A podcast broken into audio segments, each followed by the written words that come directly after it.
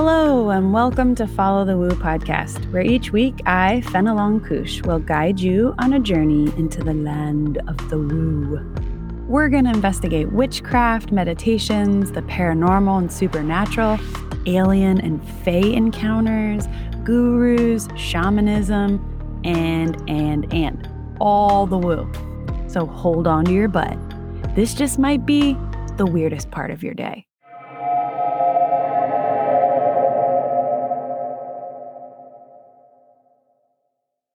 Hello, humans. I am back with some lighter content this week, and it's a subject that we have yet to cover. I'm super excited. This week's episode is about angels. Melissa Kitto is a spiritual consultant, and she focuses on helping people to awaken their own intuitive abilities with an emphasis on communicating with your team of angels. She offers a wide range of courses on her website, communicate with angels dot com, and she posts free content frequently on her popular YouTube channel, which is youtube dot com slash communicate with angels directly. Melissa spoke with her first angel at twelve years old, and that's when she learned that we all have angels or guardians or spirit guides, and you really can communicate with them directly and on a consistent basis if you're into it.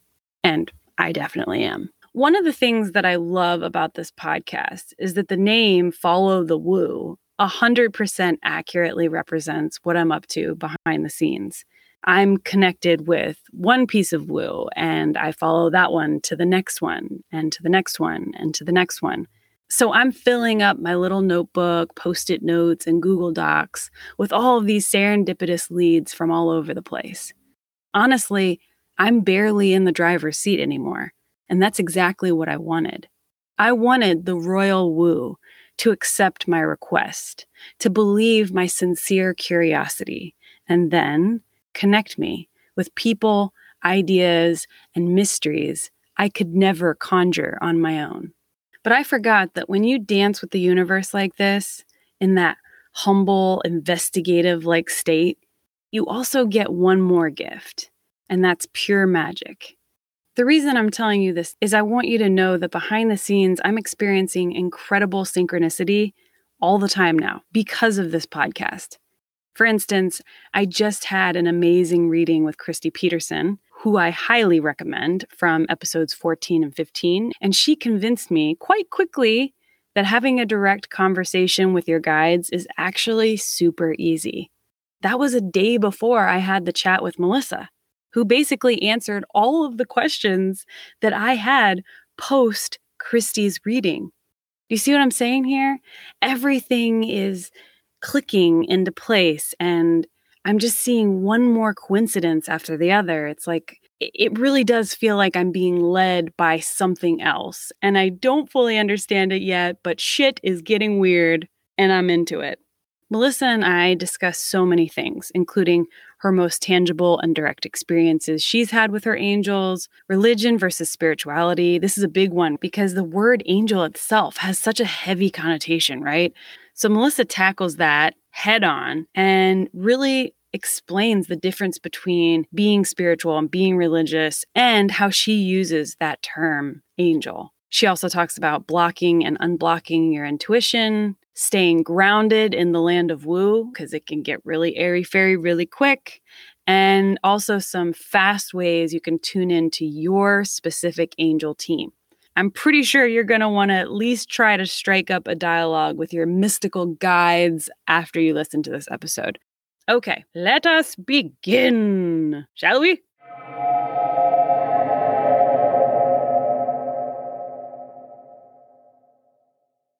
I've been doing a lot of really spooky stuff lately. A lot of spooky interviews, I'll say. Everybody's talking about these horrifying demons and ghosts and black-eyed children. Scary ass shit. I've been very much looking forward to, you know, switching gears a little bit. This is refreshing. I hope. It will be. Light. Yeah.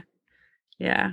So I want to talk about how the woo entered your life, because it seems like you had direct access to it at a super young age. you were twelve, I think, when you... Tell me about what happened when you were twelve. Yeah, so I would say for a, about a year before that, my mum was really searching spiritually. And this was pre-internet days. So I remember at the time, she was just an avid reader and filled an entire bookshelf with every New Age or woo book she could get her hands on. And prior to that, I wasn't really exposed to anything, not even religion, actually. We didn't go to church. My parents had kind of moved away from that. So we did a lot of driving because I was doing gymnastics. So like driving back and forth from gymnastics practice, she would start to tell me about some of these things like angels and past lives and healing.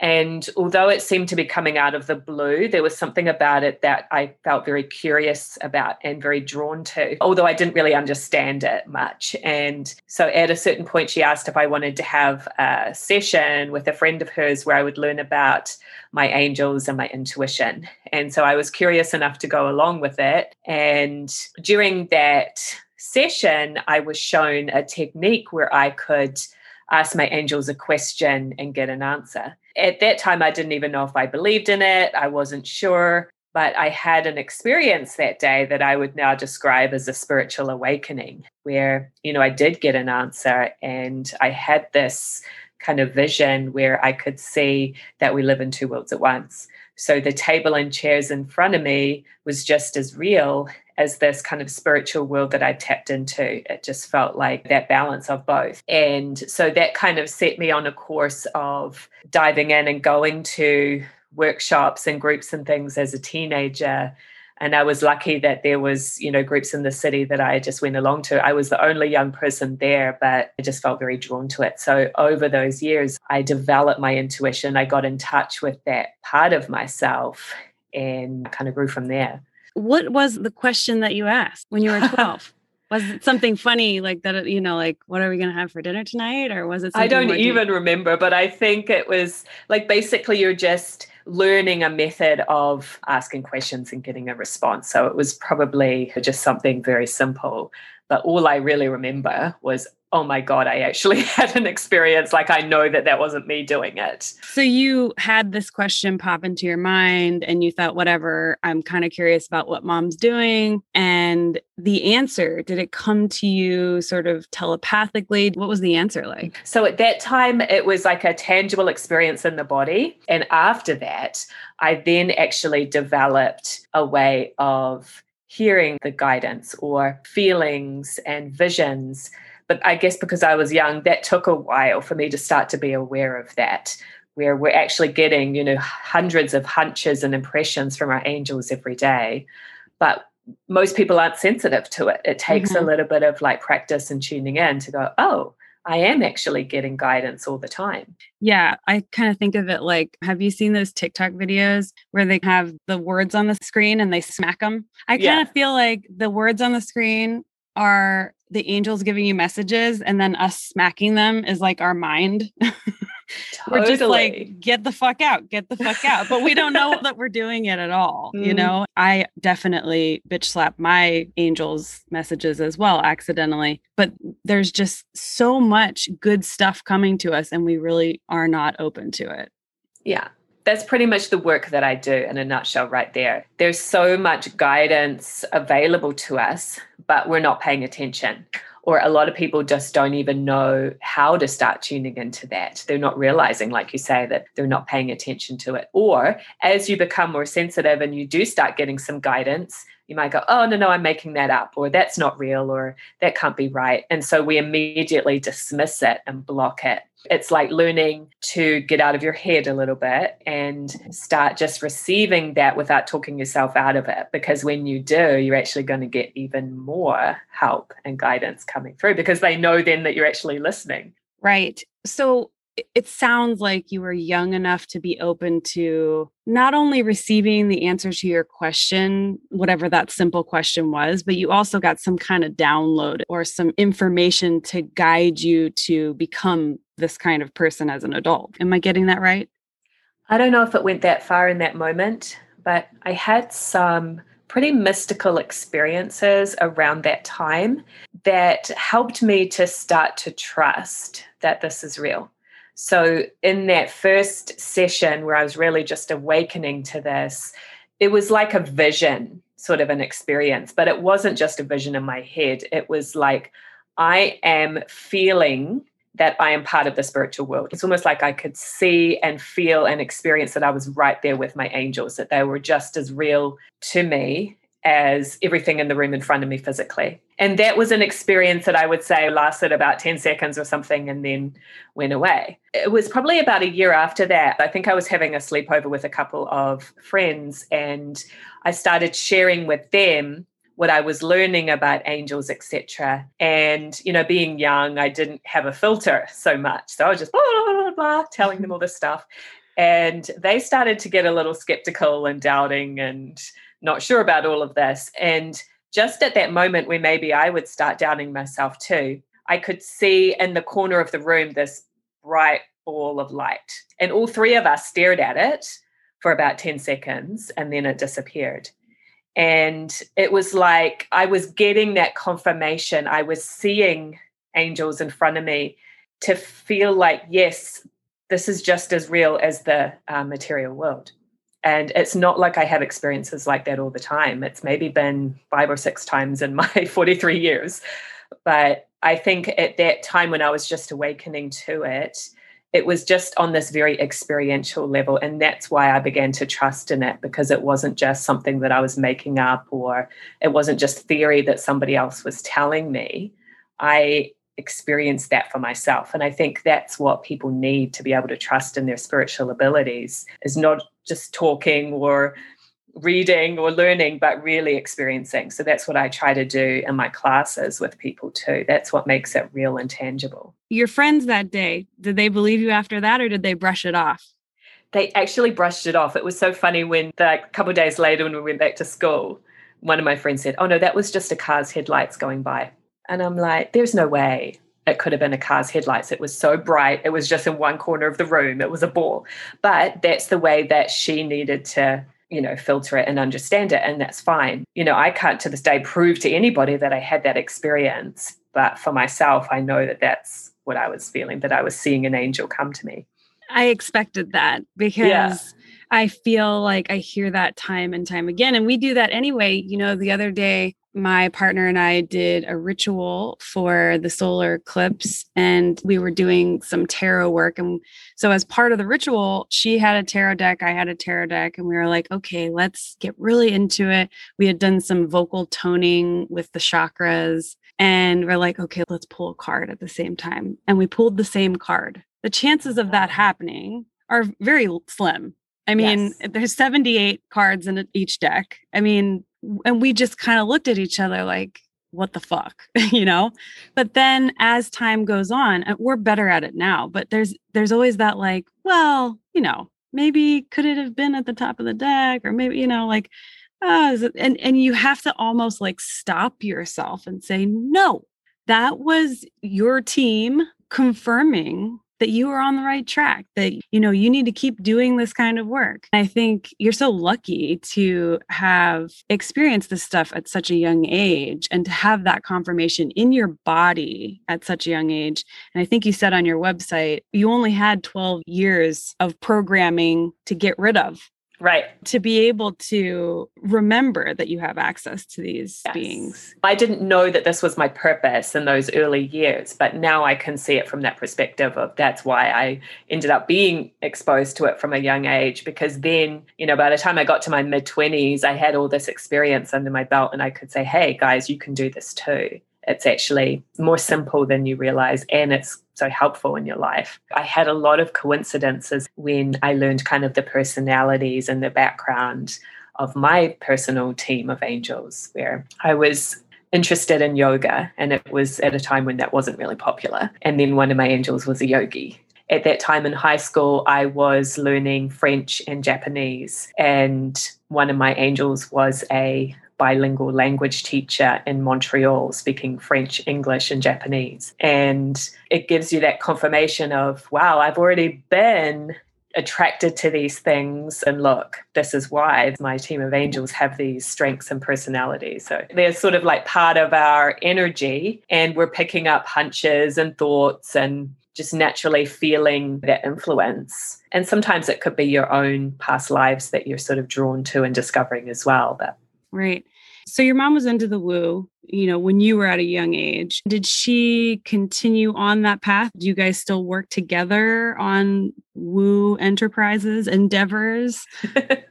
Yeah, actually she is. So we're both still involved with the organization that's now called The Way Showers College. Um, she's in New Zealand. That's where I grew up, and I now live in the United States, but she actually lived in the U S for a while. So, and does she communicate with her team the same way you do? Like, do you use the same methods? Yep. And that's one thing about this is I really feel like anybody can do this. You know, every now and again, if I'm on an interview like this, people will say, so are you specially gifted? When did you know you were so psychic? And to me, that's not even a valid question. Like, everybody has this ability. Everybody is psychic. It just takes, you know, learning some tools that make that process much more simple and direct. Do you even identify as psychic? I do, but I don't think that's anything special. Right. But you use the term, is it angel guidance coach? Yeah, for lack of a better word, yes. Basically, I'm a spiritual consultant. I'm an intuitive coach. My focus is to help people to awaken their own abilities. I was doing readings for people several years ago, but I've really moved away from that because I found that maybe it was helpful for them, maybe it wasn't. Then they're just still put in a position where they have to go back to somebody else to get their answers. So when you can actually access your own intuition, you can get that for yourself. People often talk about unanswered prayers and that it feels like they're so alone and they're so lost. And you're saying, hold on, there's this team that's specifically there to help you. What do you say to those people? Do you get clients like that a lot who are like, is there anybody out there that can really help me? Because I feel like this is like a one-way situation. Yeah. I had somebody like that the other day, and it's actually not something I experience often with people, but it's helping people to understand how this really works and that you are an important part of the equation, right? It's not that your angels are going to save you. They're not going to tell you what to do or impose on your free will. The reason they can help us is because they have a bigger picture perspective, like a bird's eye view, I like to think of it. And because they're not part of planet Earth energy, they can see things that we can't see. So they can help us to be in the right place at the right time, to do the things that are in alignment with your purpose. But if a person is stuck, resistant, your angels are not going to interfere with that. They're always there. They're always ready to support you, but you have to do your part as well. And I think that's where people get stuck. This person I talked to just a couple of days ago, actually, she really was just in this place where she wanted to be saved. Like, somebody saved me from all these problems. And unfortunately, it just doesn't work that way, right? Right. You know that story where the, it's told different ways, but it's like the person's drowning in the sea and they're like, help, help, help. You know, a boat comes by and they're like, yeah. nah, nah, nah, I'm going to pray to God and wait until God saves me. And the boat's like, are you sure? And they're like, yeah, yeah, yeah, I'm going to be fine. And then the boat goes by, you know, several things come by, a ladder from a helicopter, all these things. And finally the, the person drowns. They get to heaven and they're like, dude, God, why didn't you save me? And God's like, I tried. I sent you the helicopter and the boat and the lifesaver and all the things. And mm-hmm. I think we often think the magic is just going to come swoop in and save us. But yes. The mundane is also magic. You know, we have to kind of see the signs on earth too. Absolutely. And it's interesting that you brought up like the more skeptical person who doesn't want to see anything as magic. But then there's the other side of the coin where we can go too much into expecting everything to be magic. And sometimes we've got to be practical as well, right? Like, I'm all about the balance of both. So same. I'm big on that on the show. I like to have skeptics on for that reason. I like to also have people who are science-based, and I believe you're a Capricorn, right? Yep. So two Capricorns here. We definitely got to keep it practical.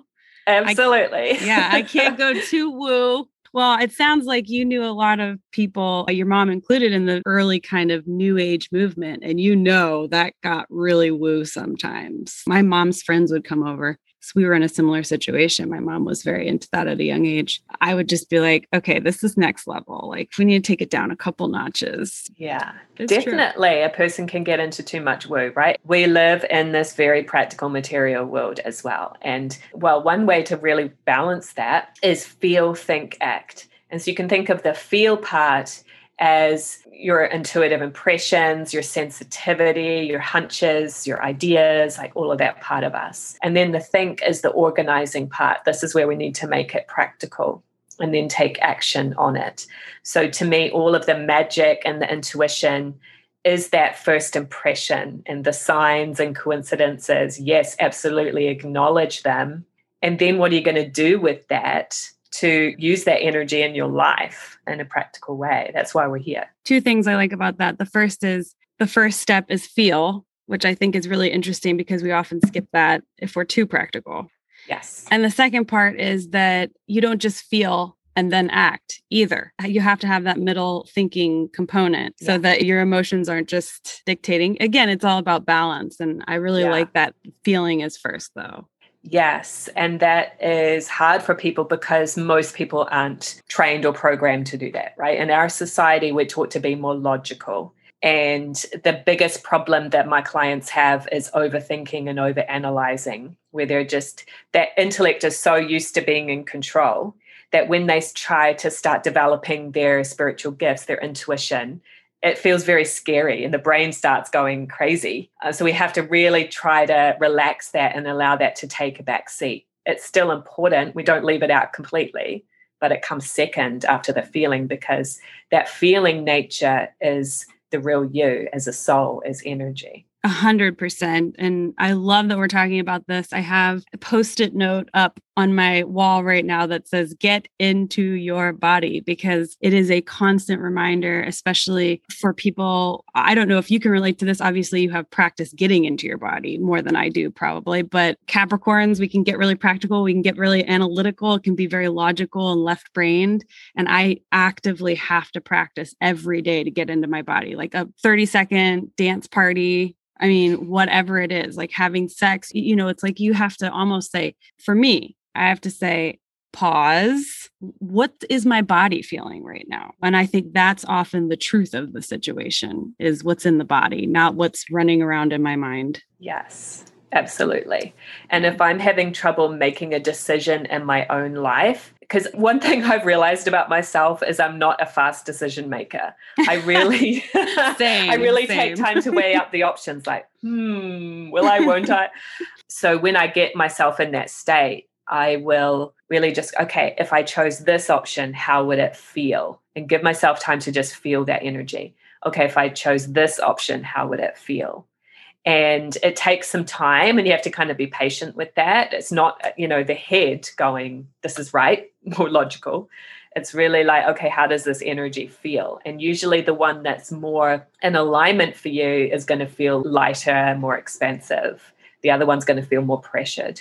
I've heard people say the body is the truth and the mind is a lie. I don't know if that's true across the board, but I think as sort of just like a quick reminder that the body's going to tell you, trust your gut, your yeah. literal gut. I think we definitely forget that a lot. I want to know what your angels look like. Are you able to see some kind of outline? Or are you just hearing and feeling the answer to your question? So as far as the answer to my question, it was a feeling and experience. experience, but that kind of vision that I had that I don't think most people have when they're having that consultation, it was just a very personal thing to me, right? It wasn't like I really saw angels, but I could kind of see like very bright colors, silver. It just felt like I was one with the universe. And the only other times I've had a real, you know, tangible experience where I could see something, it looked like an extremely bright ball of light. But one thing I often share with my clients is those are the stories that we often hear about, and people want to have that because usually they want proof. They're like, is this really real? I need to see it for myself. And those experiences are not common, right? Most of the time, it's going to be more like you're hearing the still small voice inside. One really tangible way, though, to feel your angels around is when you experience chills or goosebumps or tingling. And that's when you're kind of feeling their high vibration of energy on the body. So that's a great thing to pay attention to for people because it's more tangible as well. You said there was an angel in your team that was bilingual or multilingual. Over time, have you personified them in a way? Have you given them sort of like archetypes? Can you see them differently now because you've worked with them for so long? Yeah, I don't really have names for them, but I guess I've sort of created a picture in my mind. I'm a very visual person. That's actually my strongest spiritual gift is vision. So I just kind of have a picture of them in my mind, and I know pretty well the areas of life that they help me with. The other thing you can do too is like each one of your angels gives you a feeling of chills on the body. So like one of my angels was more uh, a businessman. He was actually a merchant banker in Switzerland in his last lifetime. And he gives me chills on the lower spine. And it's like the only time I feel chills in that place on the body is when I'm working with that area of my life, like making business decisions or financial stuff. So it's just very interesting that they will move in and out depending on what help you need at different times. So one of your angels was a human. What is an angel? Yeah. So there's schools of thought out there that angels are one thing and spirit guides are another thing, et cetera, et cetera. So for me, I don't really delve into all of that, like classifying things. I just see them as my helpers, my guides. These are souls just like I am, but they have graduated from planet Earth and they have lived before. We're here on planet Earth to learn and grow. And these souls have got to the point where they don't really need to come back. They've mastered the lessons of planet Earth, but they are still learning and growing from the opportunity to help us. And where do they go? Where do we go after planet Earth? I don't get a whole lot of detailed information about that, but I... Too bad. No, yeah. I'm just too much of a practical Capricorn, I suppose. Yeah. But I feel like, you know, the universe is our true home. We're actually away from home while we're here on planet Earth. We're inhabiting this physical body so that we can learn and grow kind of at a faster pace than you can out there just as energy. And to me, this is just a personal belief that this is not the only spiritual school in the universe, right? There's other planets out there, but souls that are attracted to come to planet Earth really want to learn and grow quickly because there's lots of different states of consciousness of people that we interact with, and that's all there for our growth. I talk to a lot of alien abductees and contactees. Do you see a correlation between angels and aliens? Or is it, again, like you just don't classify them? Everything is energy. So I'm just personally not a fan of labels, just in lots of areas of my life. So yeah. And has there ever been an incident in your life where you were close to death or you were in a really tricky spot? And it felt like without your angels, you might have either died or had something horrible happen to you. Yeah, it's interesting. When you first started saying that, I thought no, but then I actually just got reminded that there was something that happened to me. So I have an eight-year-old son. When I was pregnant with him, I was driving on a pretty busy road, like eight-lane highway kind of thing. And somebody was like pulling out. They were turning right into traffic, didn't look, and literally just pulled out right in front of me. And I felt somebody took hold of the steering wheel and veered me into the next lane to avoid crashing into this car that had just pulled out right in front of me. And I didn't even look to see if the lane was open. It just happened. And I'm like, oh my God. And I realized that, you know, especially because I was two months pregnant, my angels were like, no, you are not going to get hurt right now. We're not going to have any damage happen to this baby. And I was just like shaking afterwards. Did that really happen? But I know that Wow. It did. And again, I don't think that those kind of interventions happen all the time. But there are occasions where they're like, no, no, you're not going to get hurt right now. This would get you too off course from your life purpose. And that's where those interventions can happen, I think. That's exactly what I was going to ask you. I was like, when do they intervene? Yeah. Because I feel like there's so many times in my life, especially when I was younger, I was a big partier and a shit show at a young age. I got it out of my system early, thank God. But at that time, I was really lost and I just always felt alone. But then there's been these very, very pivotal moments where it was like, without them, I might be dead or on an entirely different path. And it's like, how come you didn't help me all those other times, but you helped me this time? Yeah. But I see what you mean. You said it really well. Like, it would get you too far off your path. Yeah. That choice would. Yeah. And the other stuff was getting you off your path and annoying and causing you discomfort, but it wasn't that intense. Yeah. Angels Direct Connect. That is what this program is called, that you sort of cultivated essentially since you were twelve years old. How does it work? What I do is actually something that I'm certified in. I did not create it myself. I'm certified with an organization called The Way Showers College, and it was founded by a man named Francisco Cole. He died in ninety-nine. So all the work that he created is kind of lived on, and his son is working with it now too. But the whole organization is based on the idea that you are energy, you are here to learn and grow, you have inner guidance, you have a unique purpose, and you are free. And so there's no dogma theology. There's no one that's there to be your guru. It's like, these are the tools that worked for me, and here, see if they work for you. The Angels Direct Connect is kind of that first consultation where people can learn what their strength is of the four gifts of intuition, vision, prophecy, and feeling. So basically, intuition is the inner hearing, clairaudience. Vision is the inner visions. Prophecy is inner knowing. And feeling is the inner feelings. You learn how many angels you have with you for your personal team or guides, whatever term you like to call them, where they give you that feeling of chills on the body. Also some information about your energy at this time. How are you utilizing it in a positive, negative, or indecisive way? And tools to help you to be more connected. And then, like I was sharing about, have that two-way communication with your angels. And I've taken that material and also created my own kind of spin on it with an online course that people can take, because none of this work was online. So I feel like that's been a part of my purpose too, is to kind of take the best of the best and organize it in a new way and get it out there for more people, because I do think there's a huge need for it. Absolutely. I'm curious about what you think about the programming that comes from society and our parents and, and, and all these external places. Do you think that there are malevolent forces, so to speak, that are trying to get us disconnected from communicating with our angels? Yeah, unfortunately, yes. One of the other things that you can learn about is, I call it confused souls. So basically, you don't have to be dead to be a confused soul, right? It's more about state of consciousness. If somebody has gotten caught in, there could be many variations of it, anger, fear, violence, even things that seem positive, like when people get married and they say, till death do us part. Then when they passed on, they felt like they still owed that person something, that they had to wait for them and hang around. So basically, these are souls that have gotten stuck and confused. So if you pass on in that state of consciousness, you could be a confused soul.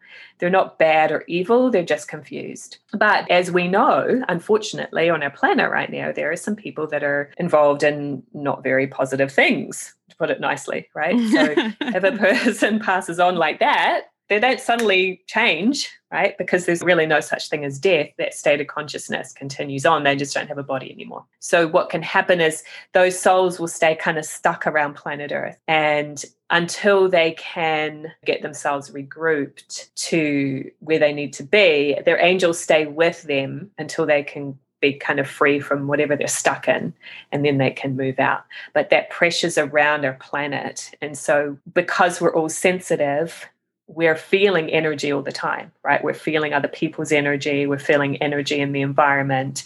And we can also tune into thoughts and feelings that aren't ours from these confused souls. People often get confused. They think, oh, well, it's my mother that passed on. And it's usually not somebody you know. It's just like attracts like on an energy level. So if I feel depressed, I'm going to attract a lot of energy around me that's depressed.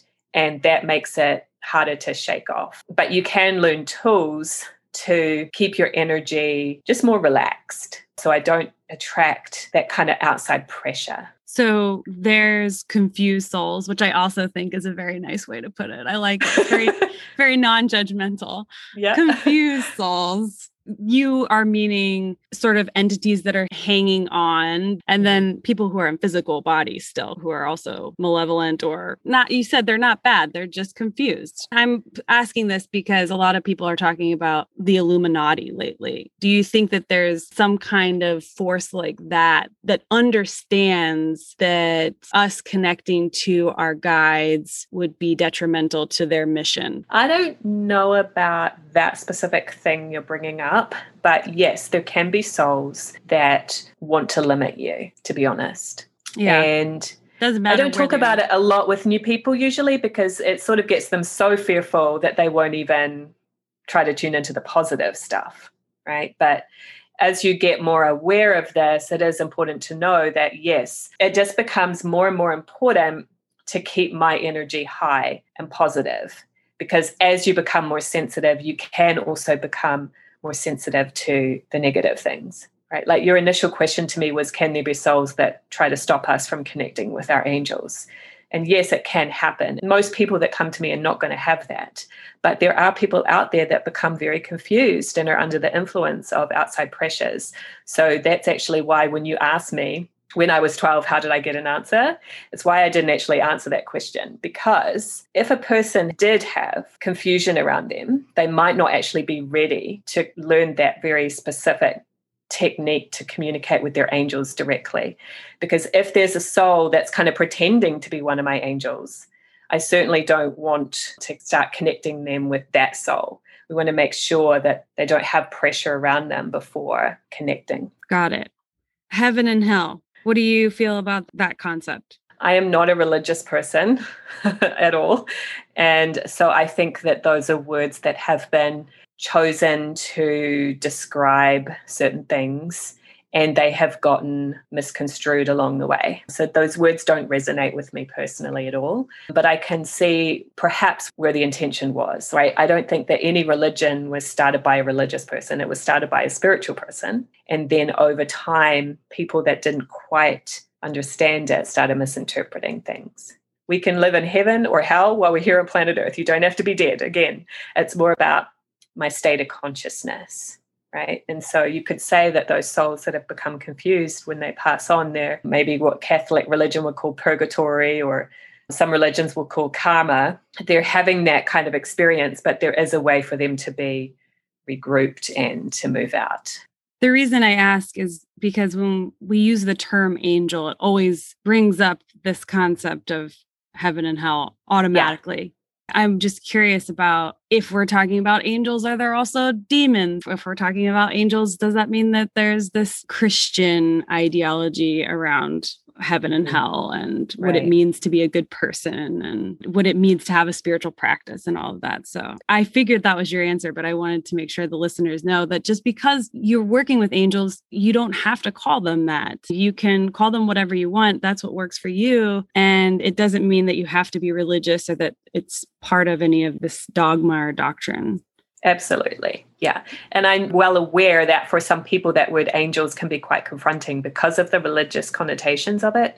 So I always say, like, just use whatever word works for you. And, you know, with my website, communicate with angels dot com, like that word angels is something that when you say it, people automatically know kind of what you're talking about. But in my own practice, I don't really call them angels. I'm probably more likely to call them my guidance. Some people would say that focusing on the positive and kind of this law of attraction can sometimes abandon shadow work. There's a lot of debate happening right now about not doing shadow work and not recognizing that there's both dark and light. And it kind of seems like everything that you work with is really light, light, light. How do you balance that? And how have you done your shadow work? Mm-hmm. Every single day.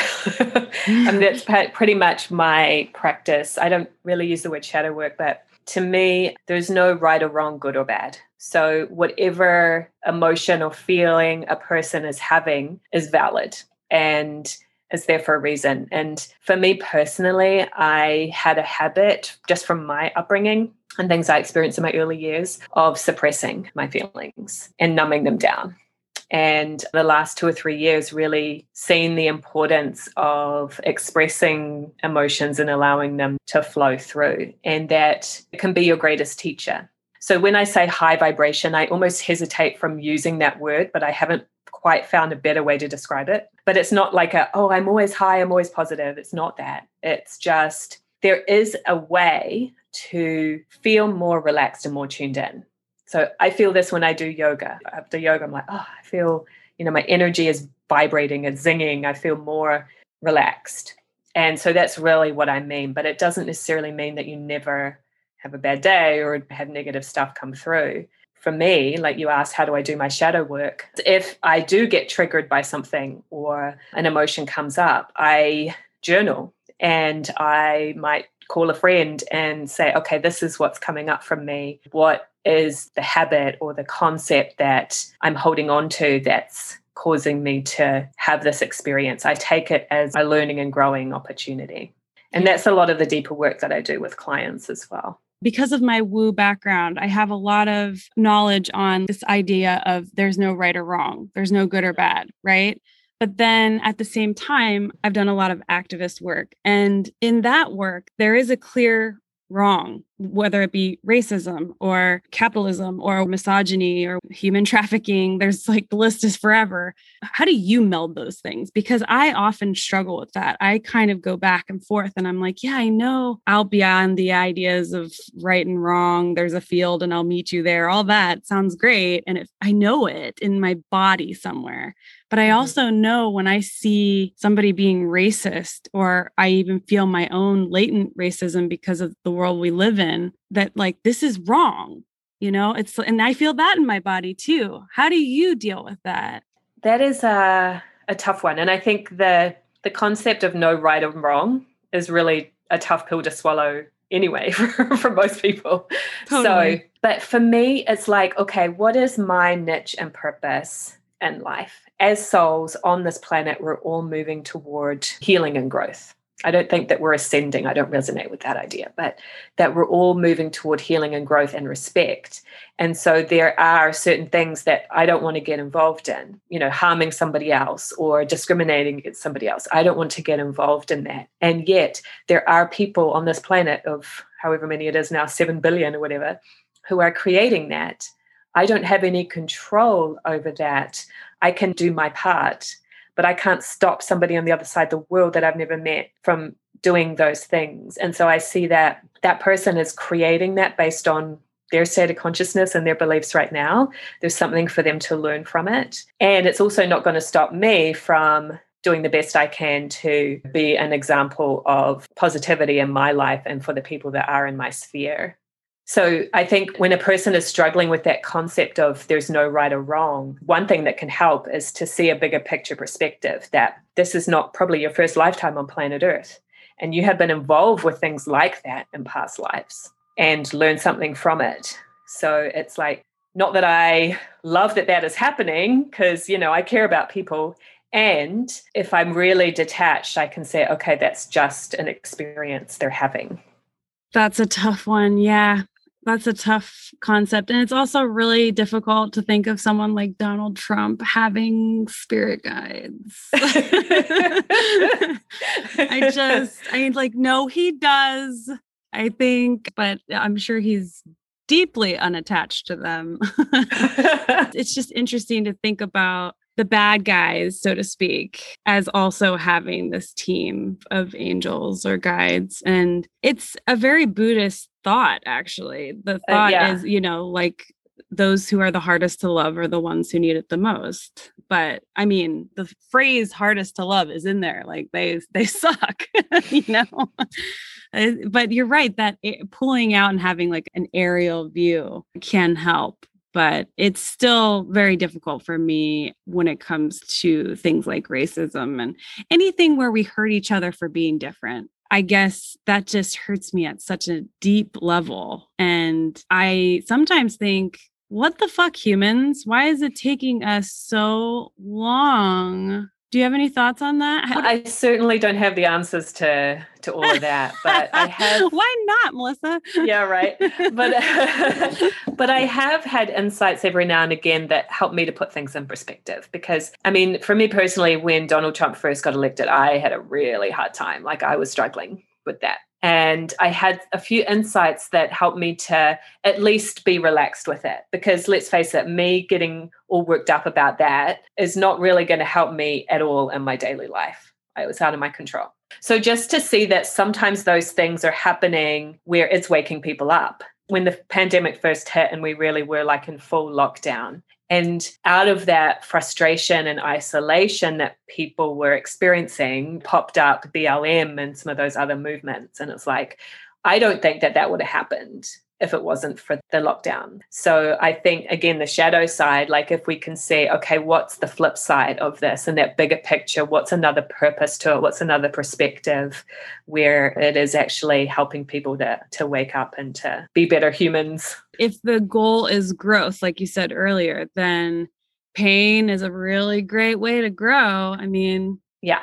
And I do think you're right. A lot of awakening came from Donald Trump becoming president.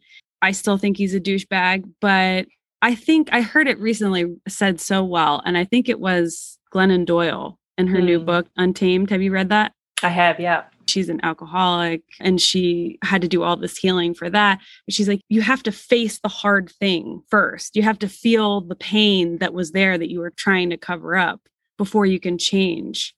Yes. And that's what he gave us. Absolutely. He gave us the pain. He, he showed us who we were, because this shit was already here. It yeah. was just sort of lurking in the corners. Yes. It's interesting too, that you said you being upset about that all the time isn't going to do anything for anybody. And so you brought it back to your point earlier, which is you have a specific purpose. Each of us do. Even if it is to be an activist, you're not going to be a great activist if you're feeling depressed all the time, or if you're feeling pissed all the time, or if you're not eating, or if you're not taking care of your basic needs. You have to have that to be able to be productive in any field, especially activism, I think. Yeah. And I think the people that are getting really stuck in the or political or um, bigger picture problems that the planet is happening, you know, they're wanting that to be within their control. And it really isn't. And I can only do my part, right? There's a concept of like my loyalties in life. My first loyalty is to myself and to my purpose. My second loyalty is to my loved ones, those close within my sphere. And then my third loyalty is to that bigger picture society. So I do think that I'm having an impact on that bigger picture society with what I'm doing. But if I make that my first loyalty, then you know, that's where I'm probably going to get stuck, because the problems just seem so huge. What can I do about them? People can get depressed when they approach it like that, you know. And so, totally overwhelmed. Oh, yeah, totally overwhelmed. Yeah. So many women for so long have felt like being loyal to yourself first is absolutely unacceptable. Yes. That is the first step, being loyal to yourself. And having that connection to your guides, to your own feelings, to the rhythms of your body, then you're able to give love and offer guidance to your family and, and friends, that next circle, like you said. And then it makes sense, it feels like at that point, what you're supposed to do, because you're already yes. tuned in with yourself. So mm-hmm. that ginormous task turns into like a laser focus. And then that helps you be able to, I feel like, sleep at night. Oh, yeah. And I think that piece of live and let live is a part of that yeah. as well. But yeah, loyalty to self is really important. And people don't realize that they're leaving themselves out. This became really present to me a couple of years ago when I went through a divorce, where I was stuck in that bad relationship for a good couple of years when I knew I really wanted to get out of it. But I was afraid of hurting the people around me. And I really had to come to the place of, okay, when I do this for me, because I know this is going to be in my best interest, then it actually is going to be the best thing for the other people that it's going to affect as well. And when I took on that belief, it really played itself out to be true. It doesn't mean that they liked it right away, you know, specifically my ex-husband and my son. But in the long run, everybody is better for it because I put myself first. One way to flip that around is say, this is actually the best way for me to be of service to other people too. Because, you know, as a mother, right, you can't be a good parent if you're totally drained and leaving yourself out. It just doesn't work. Yeah. When I was thirteen, my mom came out as gay, and it was not cool to be gay. It's still not cool to be gay many, many places, but she came out and divorced my stepdad. And I just hated her. I hated her at the time. And I thought she was just ruining everything. And I didn't really understand why she had to be different, because being thirteen is hard enough. I didn't want yeah. anything to be different. And I also am queer, and I didn't know how to express that. So I was like, wait, we can't both be.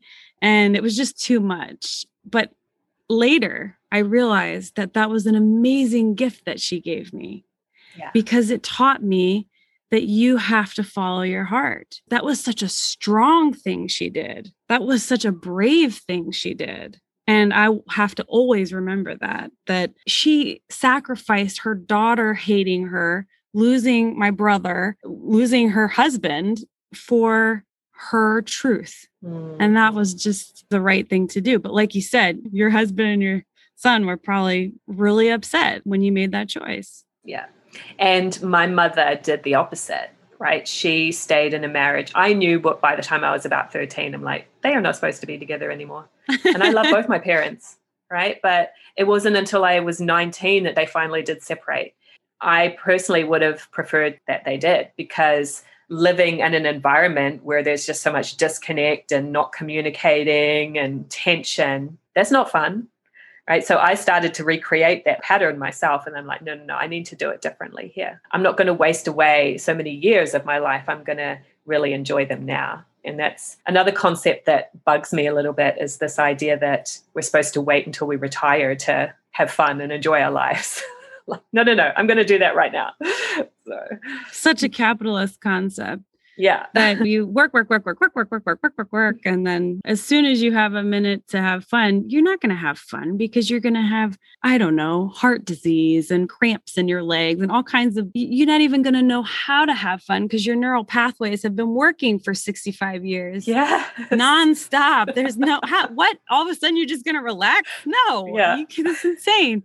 I have a couple of friends who work very, very hard, bless them, but they have this idea that when I get through this task, when I get through this season of work, then I'll be happy. Yeah. And that is such a dangerous thought, because you give away your happiness over and over and over again. And I am a recovering workaholic myself. I have had to literally like slap my hand and be like, snap out of it, you know, like enjoy this moment and this time that you're having. Because it's not going to be like all of a sudden you'll be happy after you get through this insane pile of work. Yeah. The thing that pops in my mind is like, wherever you go, there you are. So once you get to that point that you think is going to make you happy, you're still the same person and you'll probably just want something else, right? It's rampant in our society, this tendency to look outside of ourselves for happiness, or look outside of ourselves for answers. It's really never is out there. Right? It always is within. And so the things that we want, the goals, the desires that we have are really just a means to an end. And there's a spiritual need, a fulfillment under every desire. And if you can bring in that feeling right now, then you're going to naturally attract those desires to you as well. It's not just gratitude that's the answer. It's bringing in any feeling, whether it be abundance or freedom or joy. The more that I can have that now, then it means I'm just going to, you know, enjoy the material things of life, but not be attached to them, not think that that's going to make me happy, because nothing out there can make me happy. I am happiness, right? That's me. Yeah, that's like a paradox, this idea that I'm going to feel joy to be more joyful. Yeah. It's like, but wait, how do I get to that joy part first? And it's like, well, it's not out there. It's in here. It's like a garden that you have to cultivate over a period of time, I think. And you can say that a thousand times. Like, I know that intellectually, but I can emotionally forget that a lot. You just got to keep practicing. Like Yoga with Adrienne, do you know her? Yeah. Mm-hmm. She's great, right? She has that slogan, find what feels good. So simple, just so easy, just find what feels good. But it's so hard for us. No, I mean, because I'm from New Zealand originally, right? So now living in the U S, I always say like, wow, this is really a workaholic kind of a society here. There's some good things about that. Like it's a great place to be an entrepreneur and grow a business and things, but it's just everybody's dying of stress, right? So yeah. finding that balance again, the happiness and fulfillment first. The great thing about New Zealand is it is more of a feeling country. Like people are much more laid back. Relationships and socializing is more of a priority than working a lot of times. So because of all the travel restrictions right now, I haven't been for two and a half years, which is a long time for me. So I'm so ready to go back. Yeah. It's one eleven here. I'm just saying that's a very kind of common angel symbol where you see one one one. So oh, what time is it? ten, eleven, twelve, one. Oh, one one one. Yeah. Yeah. eleven eleven too, right? Yeah. Oh, tell me about that. Why is that an angel symbol? So uh, I see that pretty much every day, and I just take it as a sign that I'm in the right place at the right time. Like this little reminder that, hey, we do live in the spiritual world. Because even though this is my career, it's still really easy to get stuck in the workaholic mode, the busy parenting responsibilities. And so when I see that one one one, I always take it as just a little message reminder from my angels that, hey, remember your spirit, you know, you're connected, stay in touch. I just get messages from people all the time, especially my YouTube channel, like, why am I seeing all these number sequences? And I think when a person is first awakening, that's a common way that their angels will start to get their attention, mm-hmm. that it just happens too much to be a coincidence. And then they start to learn to be more open to signs, messages, symbols, et cetera. Yeah, I see eleven eleven a lot. I think some people, again, they want to brush it off. Yes. But it's like really... if you think about that, you look at the clock at exactly eleven eleven every day. Yeah. It's just, come on, like, well, stop brushing it off, people. It's kind of an ongoing joke with my boyfriend now because he's more skeptical for sure. But we went to a baseball game the other day and pull up and I say, oh, we're right on time. Look at the clock. It's eleven eleven. Like, how does that happen? I don't know. It's just too much of a coincidence. Yeah. What other things have you had that kind of come through or you're just like, oh, okay, I got to pay attention, or, oh, I'm on the right track? So there's many ways that we can get messages from our angels. Some people get other types of symbols like seeing feathers or pennies. All these pennies started showing up in my apartment. That was just very odd. Like there was a penny in every room. Who's wandering around here dropping pennies? I don't know. That's odd. So yeah, you know, more with your intuition, it might be hearing your name called and there's no one there, or just like hearing words pop in your mind. Often that can be very subtle. I've had sometimes where it was sort of a louder voice, so to speak, not loud as in ominous, but more distinct. I remember when I was going through my divorce and I had to get used to the new custody schedule where I was away from my son for a while. I wasn't used to that. And I just kept hearing over and over again a voice saying to me, it's the best of both worlds. It's the best of both worlds, right? So I get that time to do more of my own thing, to focus more on my business or go out and have fun without needing a babysitter. And then also I can keep nurturing the relationship with him. And often, like when you hear something like that, I find that it's usually short and sweet. Like it might just be a little phrase like that or a couple words. I teach people in my course to start doing that more consciously.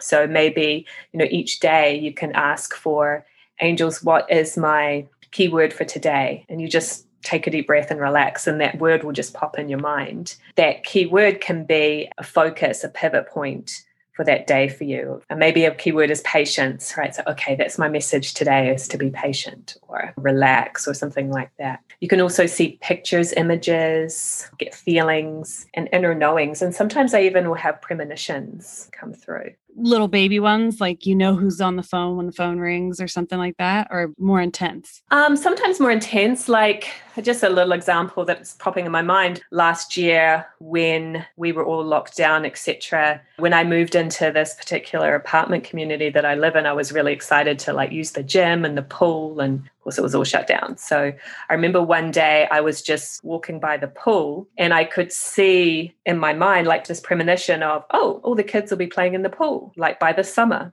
And at that time, we had no clue if that was really going to play itself out. But it eventually, that pool did open like mid-July. I mean, it doesn't seem that significant in the scheme of things, but as you become more sensitive, that's more the prophetic gift. So we have a gift order. For some people, these gifts are going to be stronger. For others, not so much, depending on which one's more prominent for you. Right. You talked about these four avenues, the intuition, vision, prophecy, and feeling. Yes. And everybody has all of them, but everybody has one that they're really strong in. Or yeah, it's usually it's the first two that are the strongest. Mine is visionary prophetic. Is that part of the classes that you offer? You help people figure out which one is their dominant one? Yes, that's part of the first consultation, and that's also incorporated into the online course where you get that. That's also the main way that you will get messages from your angels primarily. So we're uh, most successful when we're trusting that first gift first, right? The feel, think, act again. My first impression will usually come in through that first gift. So tell me about the courses. It sounds like you figure out what are your predominant gifts, these avenues, and then you kind of get a feel for what terminology they want to use for their guides and that kind of thing. And then you move into the steps of how to actually communicate with them, figuring out how many they have. Am I on the right track there? Mm-hmm. Yeah. So some of that is part of the one-on-one session that I do. So we would hop on a Zoom call and I just kind of tune into my angels who talk to their angels and fill out that information for them. Like what you said, the gifts, how many angels they have, and how their energy is operating at this time. And then the rest of the online course that I've created, some of it is going deeper into receiving messages through all of those: intuitive, vision, prophecy, and feeling. You know, we can practice all of them and start to get guidance that way. So if somebody's having a challenge in a certain area of their life, they can start getting messages and help with that. The later modules of the course go into more specifically like, okay, now that you have this method of asking direct questions, how to work with that, because there's certain ways you want to phrase a question and certain things to avoid. So one of the things to avoid is saying should, right? If I say, angel, should I do this? They're probably not going to answer, or you might just feel like a confusing answer mm-hmm. because they don't want to tell you what to do. There's really no such thing as should anyway. So I help people kind of know how to approach this in a way that's going to be successful, and then how to, you know, use that in a really practical way in your life. Would you describe this as energy work? It's not energy healing necessarily, although you can dive into that with some of the other Way Showers College stuff. But this is, yeah, it is working with energy. Like, I think everything is energy. So because it's energy work, and you're right, everything is energy, but you're getting kind of finite in the space. Like, okay, we're going to work with the angels. Yeah. Do you have to have protection? Do you teach people that they need to have protection to make sure that they don't invite in those confused spirits? Yeah. So the first module works with that is how to spiritually cleanse, how to raise your vibration, how to be more connected. And then I always just encourage people, that's a tool that you're going to use many times throughout your day, because our planet right now is more negative than it really was ever intended to be. So we actually need to put in a little extra effort to stay relaxed and connected, to stay spiritually aware and sensitive. And I don't use the word protection, because I think if I'm trying to protect myself, I'm on a defense. My energy is more tense. So rather than protection, I like to think of it more as awareness and detachment. Like, you can even think of it symbolically, my energy is expanded. So then if something tries to come in that doesn't serve me, I'm going to notice it like out here rather than when it gets right in my face and I can't really move it out anymore. It's knowing what's me and what's not me. So when I have that awareness energy of like, I can feel that energy is my guidance, I can feel that energy is not, I know that that's me. So you can actually learn to distinguish that. Mm-hmm. Then you're empowered. You don't need to protect yourself anymore. You just, you're aware. Yeah, that terminology is used a lot for empaths. That idea of being an empowered empath is not shutting down. And that's what we tend to do accidentally. We're just like, shut it out, shut it out. And that's protection. But when mm-hmm. you do that, you lose the good shit too. Yep. Right. Yeah. So I like that idea. You said you want to be aware and then detach, and you're doing it on a, it's like case by case basis. Like, okay, I'm going to actively detach from that confused soul, but I'm going to keep myself open and aware to all of these other ones that are mm-hmm. not, I like confused. I want to say like bitchy souls, but, but confused is nice too. Yeah. I haven't really heard it exactly put that way, like aware and detach. One good analogy to think about is the bullfighter, and they would hold the little red cape or whatever it was. So the bull's coming at them, and then they just olay. So the bull runs the other direction. So that's a good way to think about this when you're being affected by outside energies. And it could be people in bodies as well as people without bodies. I say, okay, I'm just going to overlay that. I'm not going to get involved in it. If I engage, then I'm caught, right? So it's more like, oh, that's interesting that you're pissed off at me today. Okay, move the other way, right? Yeah. Sometimes easier said than done, of course, but. Of course, definitely. There are some people that can really get under your skin, but. Yeah. I like that concept. Just olay them, you know. Yeah, that's, that's kind of a funny olay thing. That. Just olay. It reminds me of, I think it's called Aikido. Some of those martial arts, the reason that they're so incredibly powerful is that when the force is coming toward you, you don't meet it with force. You just kind of move out of the way. You're not using force to combat your opponent. You're olaying, mm-hmm. really, over and yeah. over and over again in a fight. Yeah. And that's why you don't want to protect yourself, because protection is like, I have to move this force against it. And it's also kind of assuming that that energy can affect me and I need to protect myself from that. If you actually shift that and go, nah, it's only going to affect me if I allow it to, then it's more about staying relaxed and aware, but not mm. protecting. But we don't think of it that way, you know, especially in witchcraft, and a lot of the like psychic mediums that I work with or that I've spoken with often use that protection. And it does feel like it's a force against a force a lot. Mm-hmm. Like there are these alien forces and we have to like protect ourselves from them manipulating us. And it's, then I've talked to some others who, now I'm thinking about what you said, they were like, oh, no, just remember that you are just as powerful as they are, and you get to set the parameters and you get to set the boundaries. And it's really all about you cultivating that belief that you can do that, absolutely. Which is not easy either. Right.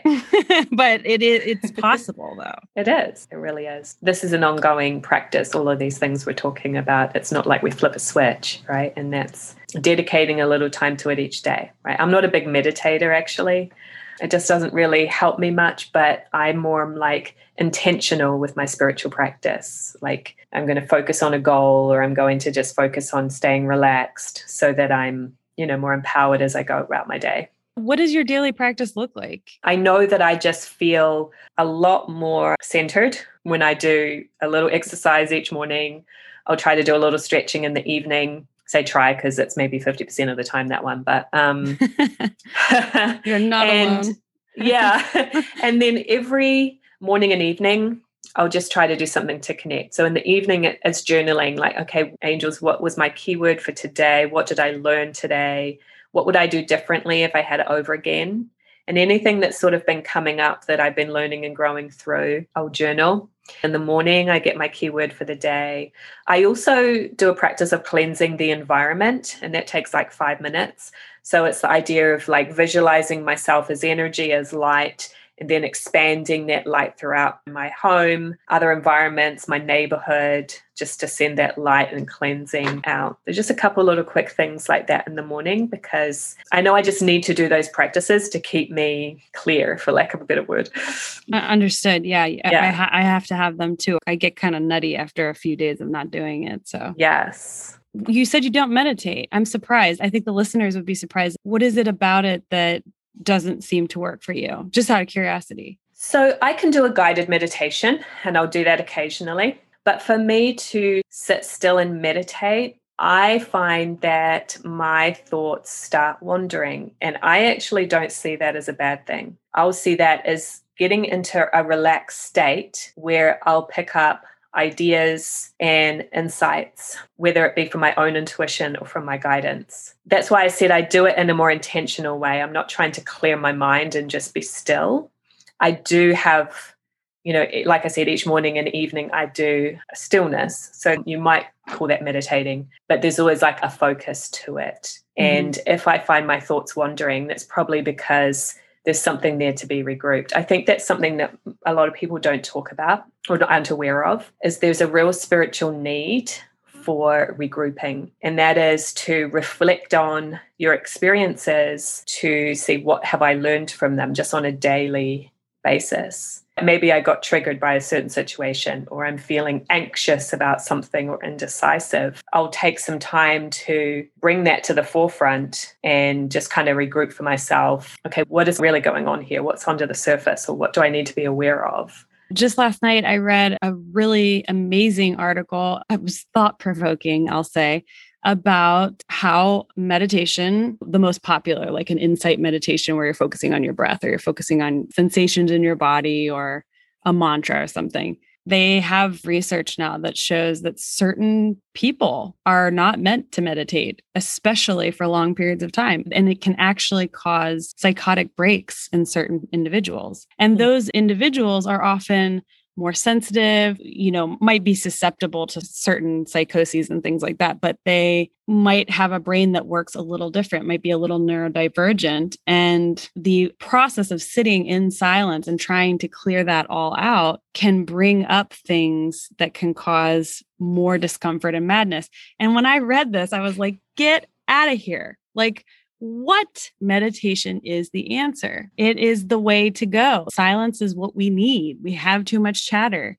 I, I mean, I'm still kind of digesting that because I have been taught for so long that meditation is the ultimate answer, and maybe it's not. Yeah, I think it's great if it works for you. And if it doesn't, I don't think it's the be all and end all. There's many tools, you know, and that's what I encourage people to do is like, okay, find the tools that work for you. If the tools that I teach don't, great, go elsewhere, right? So there's no one way for each person. Yeah, we forget that though. We fight about it all the time. Like, this is the right way. This is the right God. This is the right practice. And really, I think however many people are on the planet, that's how many different ways you can do it.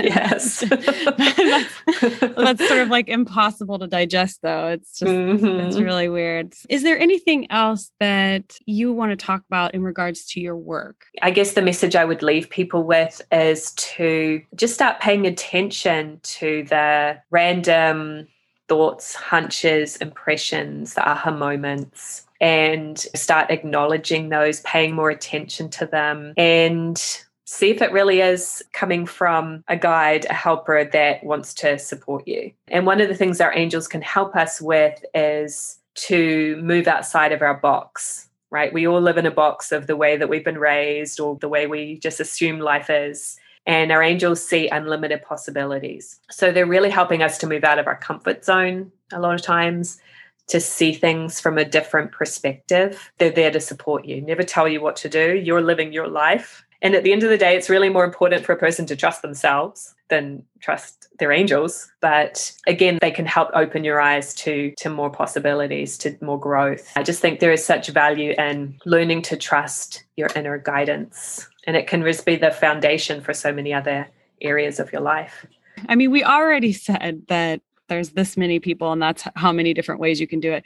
But is there something that works for you that you would say, here's a quick thing you could do, you know, today? Like, if you're not going to do anything else, do this. For me, that would be the spiritual cleansing technique. And it's hard to describe over audio, but people can go to communicate with angels dot com forward slash cleansing and watch a video on how to do this. It takes half a minute to a minute to do, and it's just going to help you to get into your true feelings, to be more connected to spirit. We all have the potential to have that high vibration, but whether it be outer circumstances or something going on inside where you get stressed or tired or in a bad mood, then, you know, it's hard for us to maintain that high energy. And that's where our helpers have learned to master that energy. So by doing this technique, you can stay connected to that and just do it often throughout your day. The other thing I'm really passionate about is helping people to find their unique life purpose, to know like, okay, what am I here to do spiritually? Find the opportunities, the job, the whatever it might be, the relationships that align with your unique purpose. You know, and that your angels help you to find that too. And that's why we can never compare ourselves to anybody else, because your timing is unique, your purpose is unique. Right. And that's very empowering to kind of have trust in that and confidence in that. You can find your own path in life. I used to have this ongoing thought when I was younger that the path that I wanted to go toward, the desire in me, was not spiritual enough. So it was the yeah. wrong path. Finally, one of the spiritual people that I went to was like, honey, peaches, poodle. that is your spirit guides. The desire itself that's bubbling up within you is literally mm-hmm. your spirit guides helping you, sort of patting you on the butt toward what your purpose is. And yeah. just because you're not meditating in a cave in the middle of Nepal doesn't mean you're not doing good stuff for the planet. There's a lot of people. Everybody has to do something different. And if you want to do it, you should do it. Yeah. And the desire is the key that you said there, because I used to think it was selfish to do what I wanted, right? But I flipped that around and learned over time that your true heart's desire, like not what you think you should do or what anyone else thinks you should do, but really that authentic desire inside, that is the secret to finding your purpose. If you start following that, which can be hard because sometimes your life might not look like that right now, and you have right. to make some changes and let go of the things that aren't working, but right. I do know a lot of Buddhist practitioners, and that is a fundamental teaching in Buddhism, is desire is a bad thing,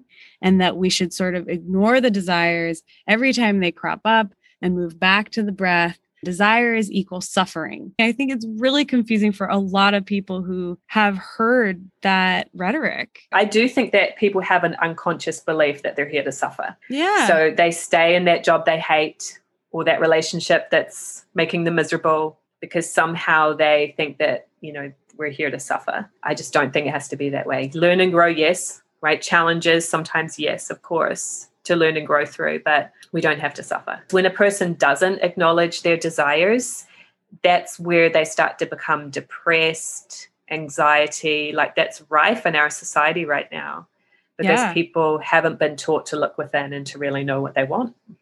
Well, I think the body is like an antenna, and it's just basically telling you, hey, you're off track.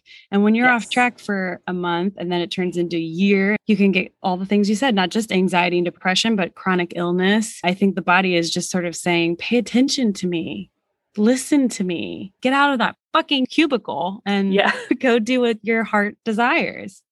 Yes. And then a lot you know, of people don't know what their heart's desire is. What do you do with those people? I always kind of take that with a grain of salt, because without fail, if I talk to that person for about five or ten minutes and just ask them some questions, they will tell me what they want. So it's not that they don't know what they want.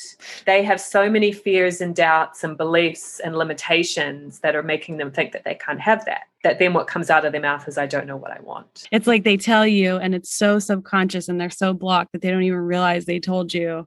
Yes. It's right there, right? Just dying to get out. We're really good at hiding things from ourselves. Yeah. And I mean, it's always harder for me to do that for myself than it is for somebody else. And that's, of course, that's normal, right? So that's why I say, like, I'm a mentor, a facilitator for people.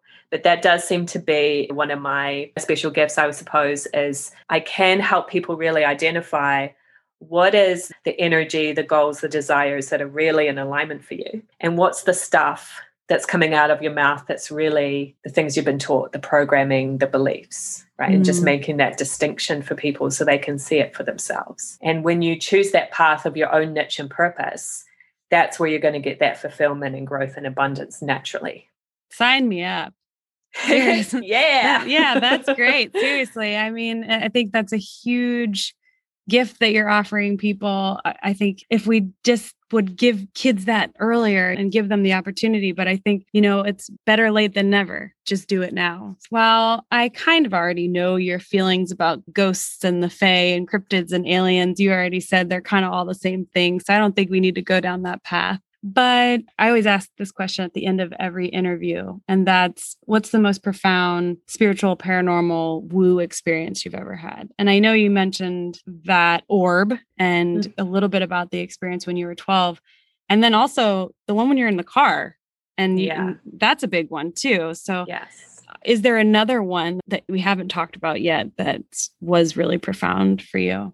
I would say those are the most profound ones. The only other really interesting experience I had was, it was at such a random moment. I was like, my son was a baby and I was changing his diaper.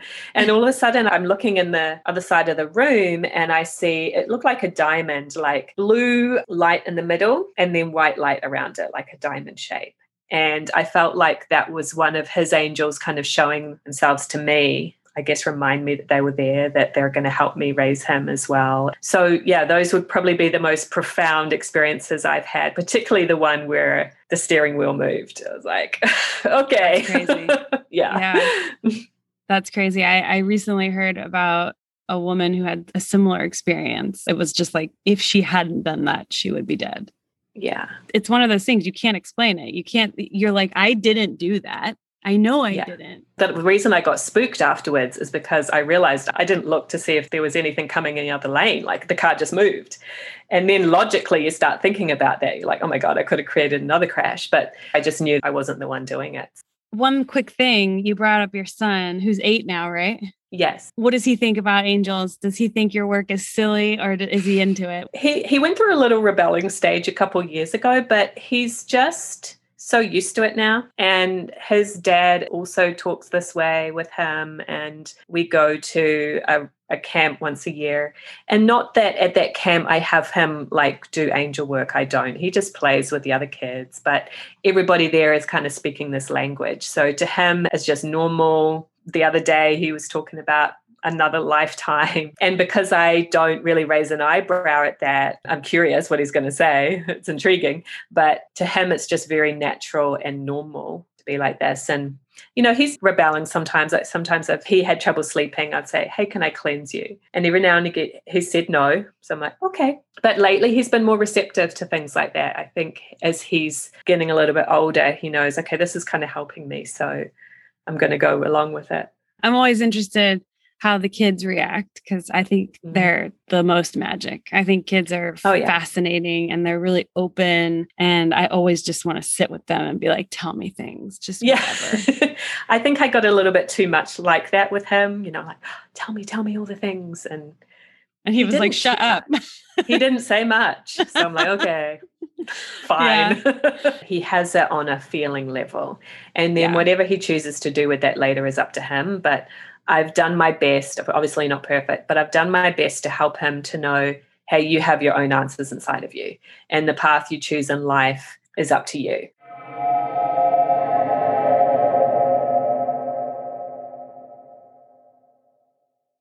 I've been talking to my guides more in the last week or so than I probably have my whole life. This episode reminded me of an experience I had. About ten years ago, I was hanging out with some friends and I was supposed to drive everybody to this queer club.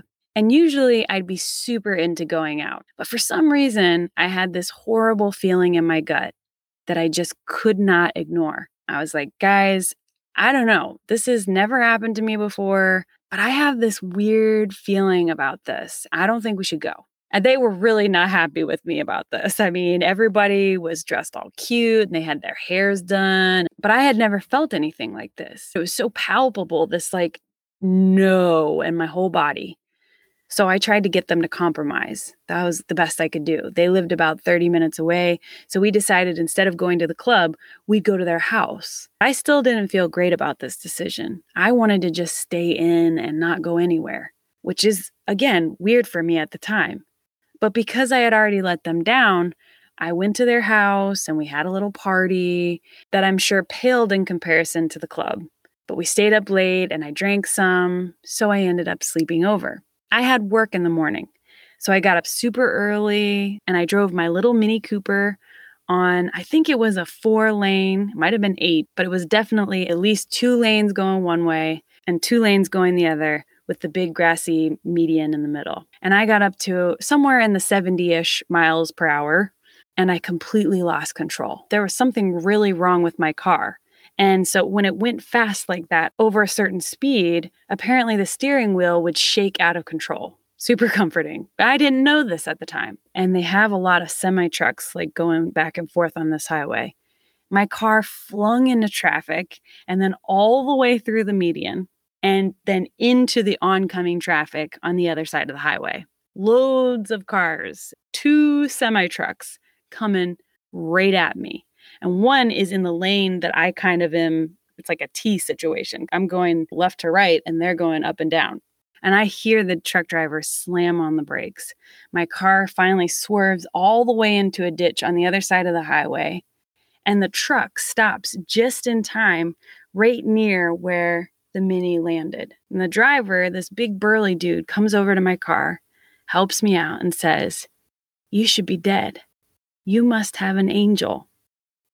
I forgot to bring this up during my conversation with Melissa, but it felt similar to her experience. I feel like something or someone was trying to get me to stay home altogether that night, but I ignored my intuition and chose to compromise and people please, and I suffered the consequences. Some of my doctors think that that accident ended up causing a lot of my chronic pain issues that I'm still dealing with today. So I believe Melissa and the truck driver are right. I do have angels. We all do. And maybe when we get close to death at the wrong time, they are allowed to intervene. Maybe they couldn't intervene enough to block my future chronic pain, but they could intervene to block my death. I don't know. What do you think? You know, this is all just working theories, people. I don't know for sure. I'm just saying it's one of those moments that you just never forget. I should be dead, but I'm not. And why? Just like Melissa, she could be dead right now. And her little baby boy would not even be here if it weren't for that unusual situation where she lost control and something else took over that car. I don't know. Just saying. Think about it. I love chatting with Melissa. And I'm definitely going to be speaking with my guides way more frequently now. Anyway, you should definitely check out what Melissa is up to and book courses or book a private session with her. You can get access to that free cleansing video that she talks about. You can also watch a ton of awesome free content on her YouTube channel. And of course, those links will be available to you in the show notes for this episode. So happy summer solstice, everyone. This is a really exciting time of the year. We get the energy of making things, of creating things, really like that busy energy, whatever projects you have going on. I feel like this is the time to do it. And we also have a full moon in Capricorn. Yes, Melissa and I are both Capricorns. This is going to be a good full moon for us. And I believe that is tomorrow, the twenty-fourth. So I hope you're getting ready for your full moon rituals. And remember, full moons are about releasing. So think about what you want to let go of. I like to burn a lot of things on full moon rituals or, you know, cleanse your crystals, whatever you need to do. Okay, that's it, folks. Merry meet, merry part, and merry meet again. Bye.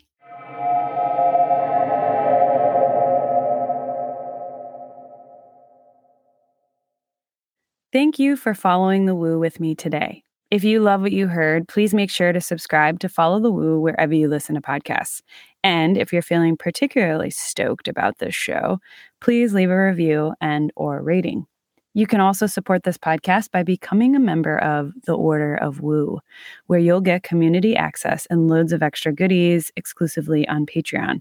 That's patreon.com slash follow the woo. The Order of Woo patrons bolster this podcast and community and allow for the creation of more content, products, services, and events over time. Every little bit helps, and I'm so grateful for the patrons who have joined the order already. If you've experienced something magical, mystical, or just downright weird and want to discuss it, or if you're interested in sharing your expertise, or if you want me to research a woo topic with you or for you, please email me at followthewoo at gmail.com. Join me next week for another woo topic, and remember, tell the truth, be nice to each other, and if it feels right,